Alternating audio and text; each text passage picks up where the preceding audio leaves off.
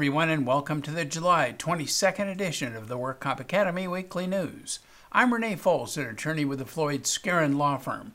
Thanks for joining us today. So let's get started with our litigation report.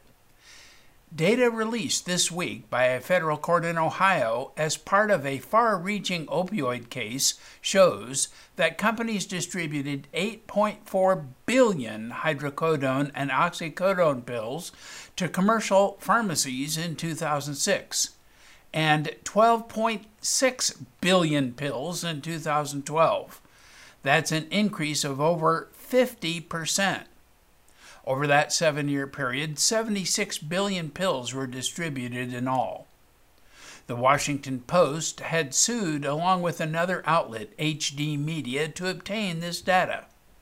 The shipments increased even after one of the companies, Purdue Pharma, was revel- leveled with a $635 million federal fine in 2007 for falsely claiming its drug, Oxycontin, was not as addictive as earlier opioids. While Oxycontin is the best known prescription opioid, the new data shows that Purdue accounted for just 3% of pills sold during that time. Three makers of generic drugs accounted for nearly 90% of the sales. The data tracks a dozen different opioids, including oxycodone and hydrocodone. The distribution data is maintained by the DEA and is a key element of lawsuits filed by more than 2,000 state, local, and tribal governments seeking to hold drug companies accountable for the crisis. One company, AmerisourceBergen, said the data offers a very misleading picture. A Cleveland based U.S. District Judge who is overseeing most of the cases ruled that the data could be made public. He said in a ruling that there is clearly no basis for shielding older data. The Court of Appeal allowed an employer to escape a state compensation insurance fund premium default judgment. Here's what happened in the unpublished case of Creditors Adjustment Bureau versus CityGuard. After the state fund provided a workers' compensation insurance policy to CityGuard, they conducted a payroll audit and determined CityGuard owed additional premiums. After CityGuard failed to pay the back premiums, the state fund assigned the debt to a collection agency, Creditors Adjustment Bureau, for collection. Creditors filed a complaint in Superior Court which alleged CityGuard breached the contract by failing to pay its premiums and sought $167,000 in damages. A process server served the summons and complaint on Sami Nomer, the owner and registered agent for service of process for CityGuard, by substituted service on Pauline Chavez, the person apparently in charge at CityGuard's business address. The process server then mailed copies of the documents to CityGuard at the same address. And after the deadline to file a responsive pleading had passed, creditors mailed a letter addressed to Nomer advising him that creditors would request a default if an answer was not filed within seven days. Creditors then filed a request for entry of default, which it served on CityGuard, and the court clerk entered the default. Creditors then filed a request for entry of judgment, which it served by mail on CityGuard at their Corbin Street address, and the trial court entered a default judgment against CityGuard.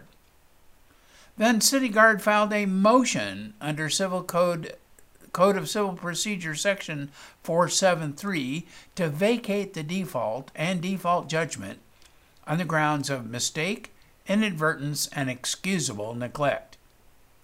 In his declaration, Nomer stated he was not aware that a lawsuit had been filed. He said he was shocked and surprised to find out that there was a default judgment taken against his company and said he was rarely in the office from mid August to mid September because he was caring for his disabled aunt. After hearing, the trial court granted CityGuard's motion to vacate the default and default judgment.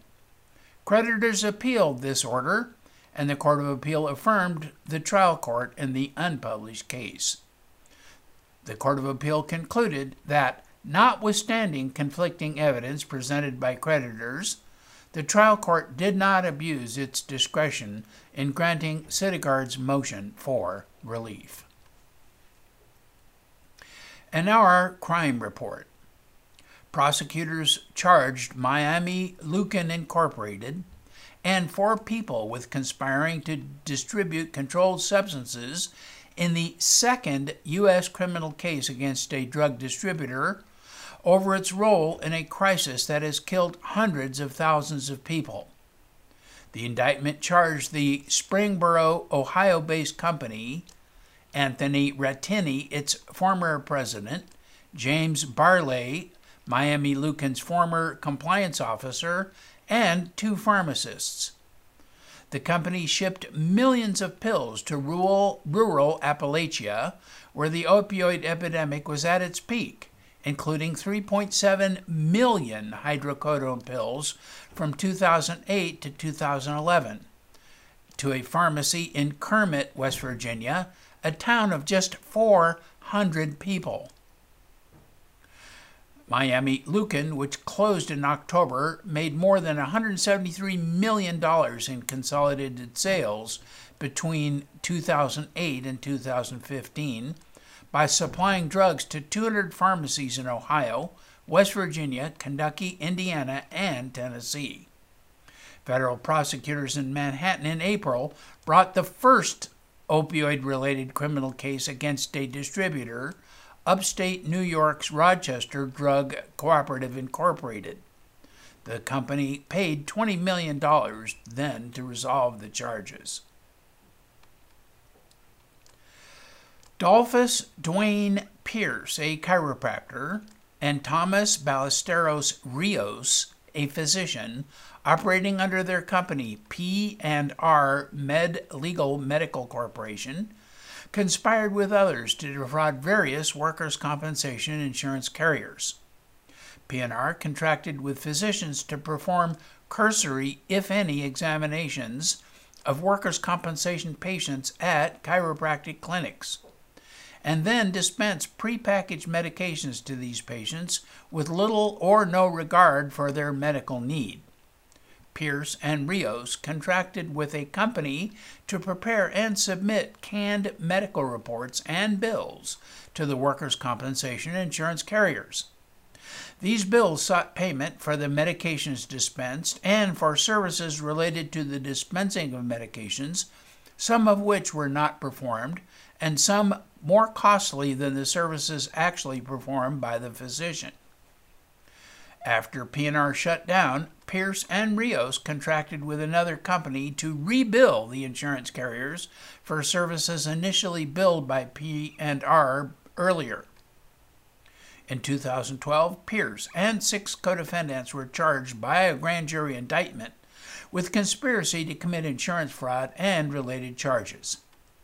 The physician, Thomas Rios, pled guilty and testified for the prosecution and in 2016, a jury returned a verdict of guilty on one count against the chiropractor Pierce, and he was placed on probation for five years with the condition that he serve one year in the county jail and pay $770,000 in restitution. Chiropractor Pierce appealed his conviction, raising numerous issues. But the Court of Appeal affirmed the conviction in the unpublished case of People versus Pierce. The court found no merit to any of the issues raised by Dolphus Pierce, the chiropractor. 42 year old Kia Zolfagari of San Francisco pleaded guilty for his role in a conspiracy to distribute fentanyl, as well as to related weapons and money laundering charges. Fentanyl is a Schedule II controlled substance and is a highly potent opiate that can be diluted with cutting agents to create counterfeit pills. The counterfeits attempt to mimic the effects of oxycodone and can typically be obtained at a lower cost than genuine oxycodone. Zolfagari admitted to buying a pill press, using it to manufacture pills, and selling the pills principally online. He stamped the pills in a manner consistent with genuine oxycodone and advertised the pills as oxycodone. But the pills did not contain oxycodone and instead contained fentanyl. One of his co conspirators assisted him in the operation by packaging and mailing the pills, as well as cleaning up after he manufactured them. Another co conspirator assisted him by maintaining a post office box for the delivery of fentanyl powder that he used to make the pills, and by delivering the powder that arrived in that post office box. Zolfagari admitted that over the course of the conspiracy he made over $400,000 through his sales and sold at least 13,000 fentanyl pills. He also pleaded guilty to money laundering the proceeds of the drug trafficking operation. For example, he arranged to be paid in the digital currency Bitcoin and used unlicensed Bitcoin brokers to exchange the Bitcoin for cash. His sentencing is scheduled for November 2019 when he faces a maximum sentence of life in prison and a $10, uh, $10 million fine for the fentanyl charge. In 2017, he jumped bail and failed to appear for a hearing in this case. And in 2018, the court sentenced his wife and co defendant, 43 year old Candelaria Dagandan Vasquez, who was also a fugitive at the time, to 151 months imprisonment. In February 2019, the United States Marshals Service, together with the Mexican Federal Police, located Zolfagari and Vasquez in Mexico. Vasquez is currently serving her sentence in the custody of the Federal Bureau of Prisons. Also prosecuted for his role in the drug distribution scheme was 37 year old King Edward Harris II of Oxnard. Harris was sentenced to five years in prison for possession and distribution of 40 grams or more of fentanyl. And in another case, federal prosecutors say that San Diego is a gateway for fentanyl. And defendant April Spring, a U.S. citizen living in Tijuana, admitted that's April Spring, Spring, Kelly admitted that she smuggled more than 450,000 fentanyl pills from Mexico into the United States during 2018. The pills were smuggled through ports of entry in San Diego and Nogales, Arizona, for distribution to mid level distributors in San Diego and Phoenix. Kelly also admitted to attempting to smuggle 36 pounds of methamphetamine, 38 pounds of cocaine, and 12 pounds of powdered fentanyl in her vehicle when she was arrested by U.S. Customs and Border Protection officials. Uh, sentencing is scheduled for October 2019. Prosecutors in the case say that San Diego is the gateway for fentanyl to the rest of the country and they are working aggressively to close that gateway, one smuggler and one distributor at a time. And in medical news, the Centers for Disease Control and Prevention reported that U.S. overdose deaths dropped last year for the first time in nearly two decades. They claim this is a sign that a nationwide epidemic of drug related death is abating. About 68,500 Americans died of a drug overdose in 2018, compared with about 72,000 the year before, and this is a 5% decrease. The drop marks the first time that the number of overdose related deaths has fallen since 1999. Some physicians describe the decrease as encouraging but not worthy of celebrating, since overdose deaths are only one method to measure the epidemic. The number of people still battling substance abuse is another crucial metric in evaluating pr- the progress in fighting the opioid epidemic, and that data is not included in the new CDC figures. but the number of people with a substance use disorder has also dropped. According to the National Survey on Drug Use and Health, an estimated 19.7 million American adults battled a substance use disorder in 2017, compared with 20.1 million in 2016, the year before. While the number of overdose deaths as a whole fell, the CDC data shows that deaths involving cocaine and psychostimulants like methamphetamine and MDMA have actually risen from 2017 to 2018.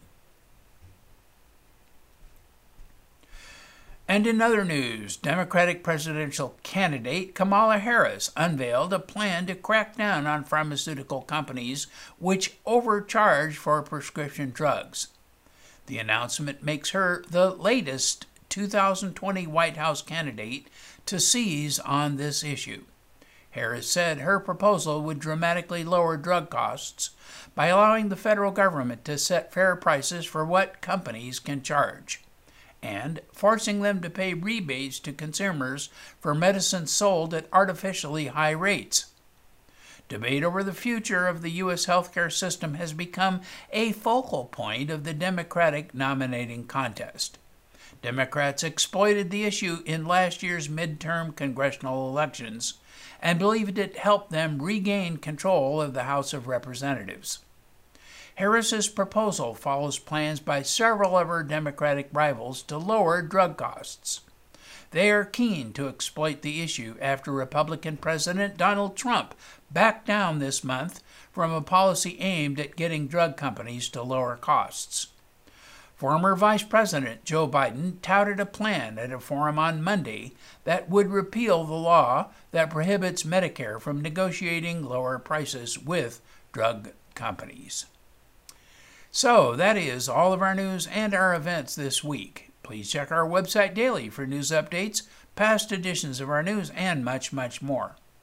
And remember, you can subscribe to our weekly news podcasts and our special reports using your iPhone, your iPad, or your Android device by searching for the WorkComp Academy with your podcast software. And we also publish a daily flash briefing on the Amazon Alexa Echo platform. Search for Workers' Compensation News on the Amazon website. Again, I'm Renee Foltz with Floyd Skeren Manukian Langevin. Thanks for joining us today Please drop by again next week for more news.